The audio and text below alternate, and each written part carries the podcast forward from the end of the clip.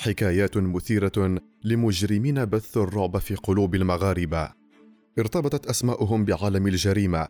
سرقوا اغتصبوا وقتلوا بوحشية. ظلوا دائما موضوع مذكرة بحث. وأصبح كل واحد منهم مسجلا خطر.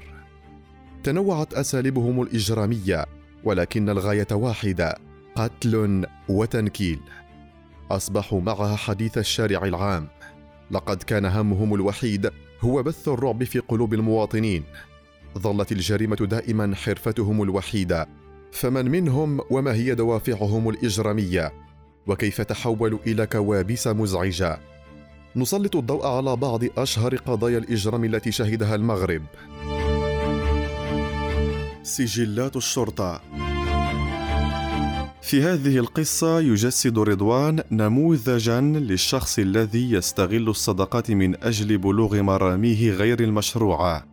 سنرى أنه سيتخذ ابنة محاسب الشركة التي يملكها والده مطيته لتحقيق ما يريده.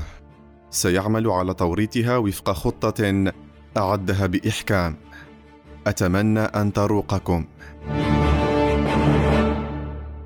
رهينة بلا قيود مرحبا. كان إسماعيل المسنوت محاسبا في إحدى كبريات شركات استيراد الخشب التي تتخذ من الدار البيضاء مقرا لها والتي يملكها رجل الأعمال المعروف خالد الرياسي. وقد أوكل إلى إسماعيل الإشراف على كل ما يتعلق بحسابات الشركة نظرا للثقة التي اكتسبها بجديته ونقاء سريرته وعمله الدؤوب على مدى نحو ثلاثين عاما. حسابات خليل الرياسي كانت تقول إنه بعد حين سيسلم المشعل لولده رضوان الذي كان في العام 96 900 وألف يبلغ من العمر 28 عاما. كان الولد الوحيد للسيد خليل الذي رزق ست بنات ولكن رضوان الذي تمت تنشئته تنشئة فيها من التدليل ما يصل حد الإفراط ولذلك امتدت طفولته سنوات بعد السنين الطبيعية للطفولة كما ظلت تلازم شخصيته سلوك صبيانية. كان السخليل الرياسي يرى أن الخلف غير جاهز لتسلم المشعل وأن سنين عمره تسرع الخطى. كان يظن أنه لن يمتد به العمر لأكثر مما مضى.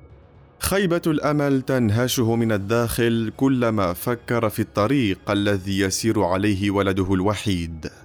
لم يكن رضوان ينظر إلى الأمور من نفس الزاوية، كان غارقا في المجون واللهو والأمسيات الساخنة، وقد تحلق من حوله ثلة من الشباب يزعمون له الود والصداقة، ولكن عيونهم على ما تملك يده من مال.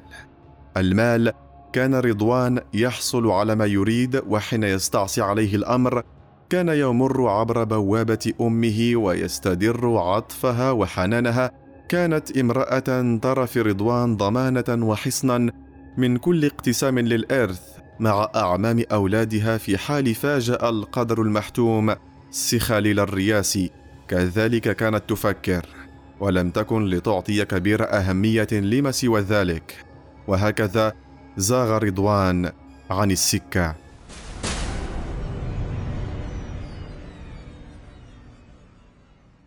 قرر خليل التحرك لإنقاذ ما يمكن إنقاذه.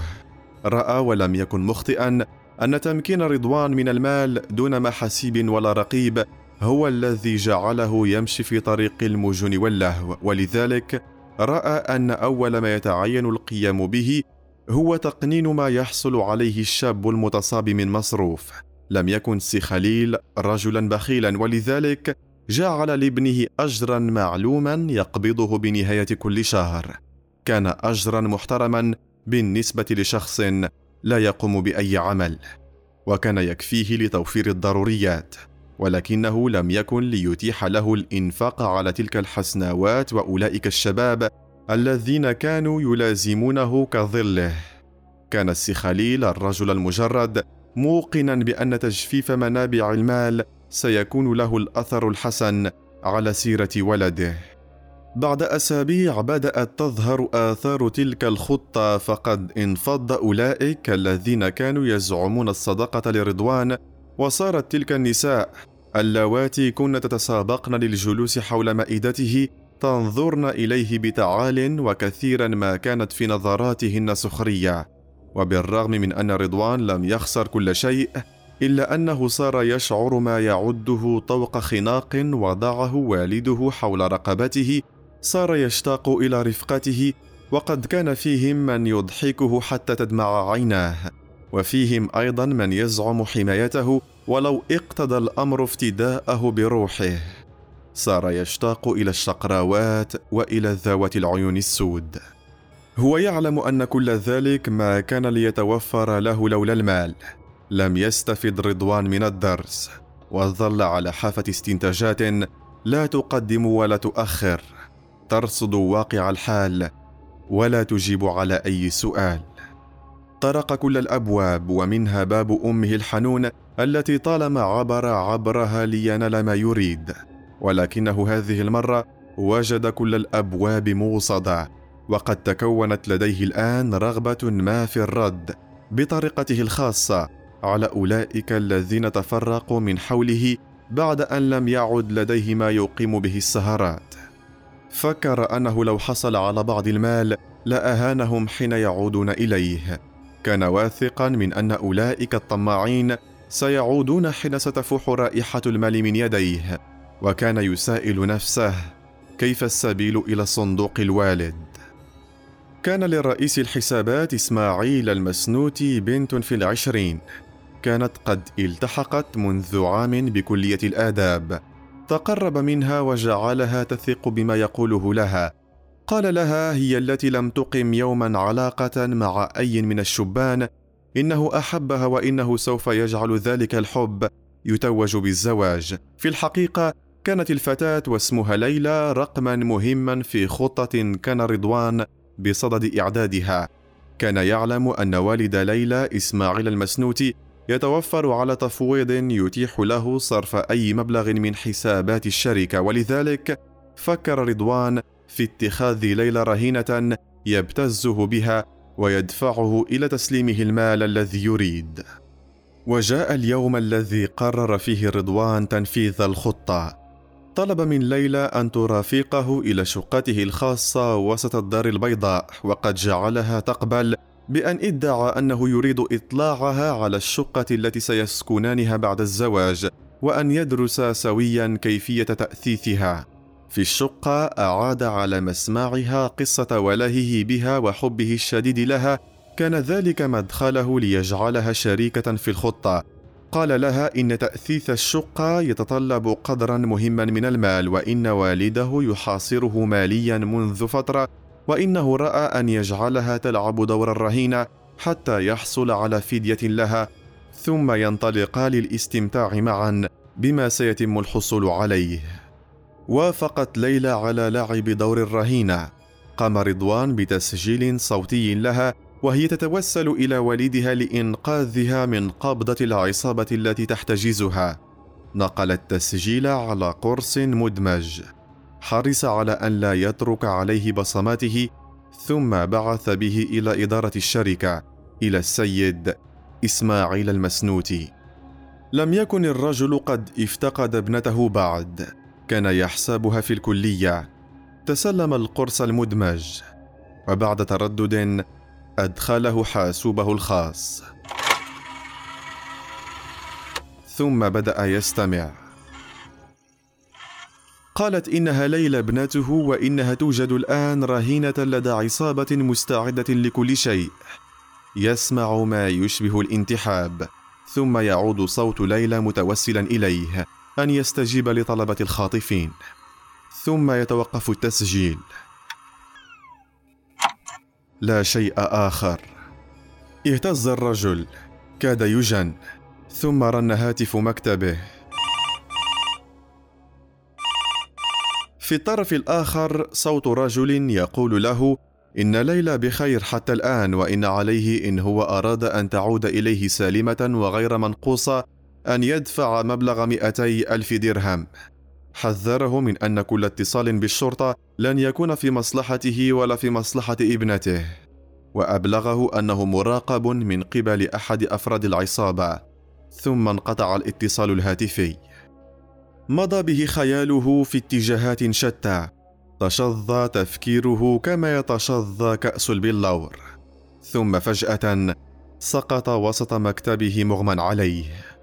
اكتشفته إحدى الكاتبات صدفة تم استقدام سيارة إسعاف نقلته إلى إحدى المصحات.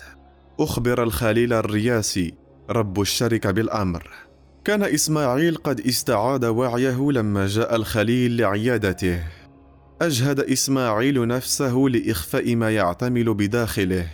ولما سأله الخليل عما يقلقه صمت قليلا ثم قال إنه يريد قرضا من الشركة بعشرين مليون سنتيم.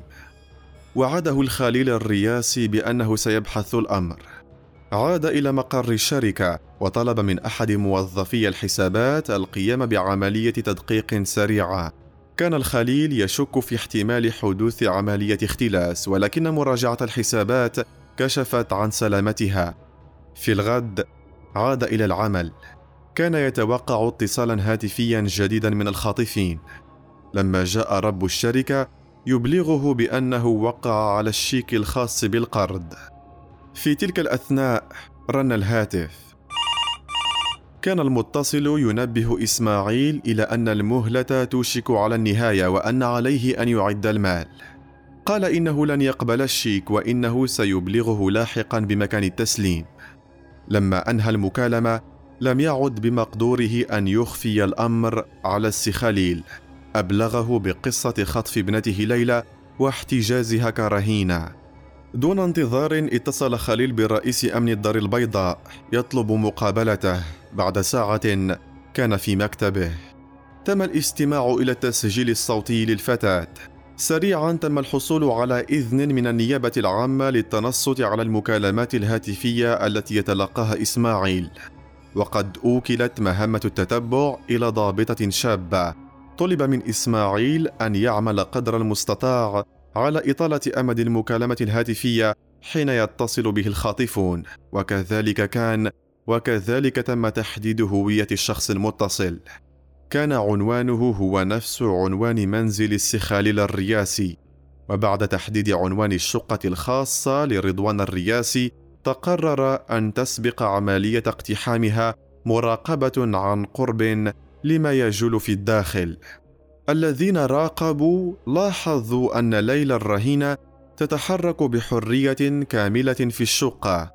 ولما تمت عملية الاقتحام لم يكن معها سوى رضوان. لاحقا اعترفت بأنها لم تكن تحسب أن الأمر سيصل إلى هذا الحد. أما رضوان فقد أمضى شهرا رهن الاعتقال. ولم يتدخل والده ولم يسخر علاقاته لإخراجه من السجن. وقد عد حبس رضوان تكملة للدرس. إن هو استوعبه.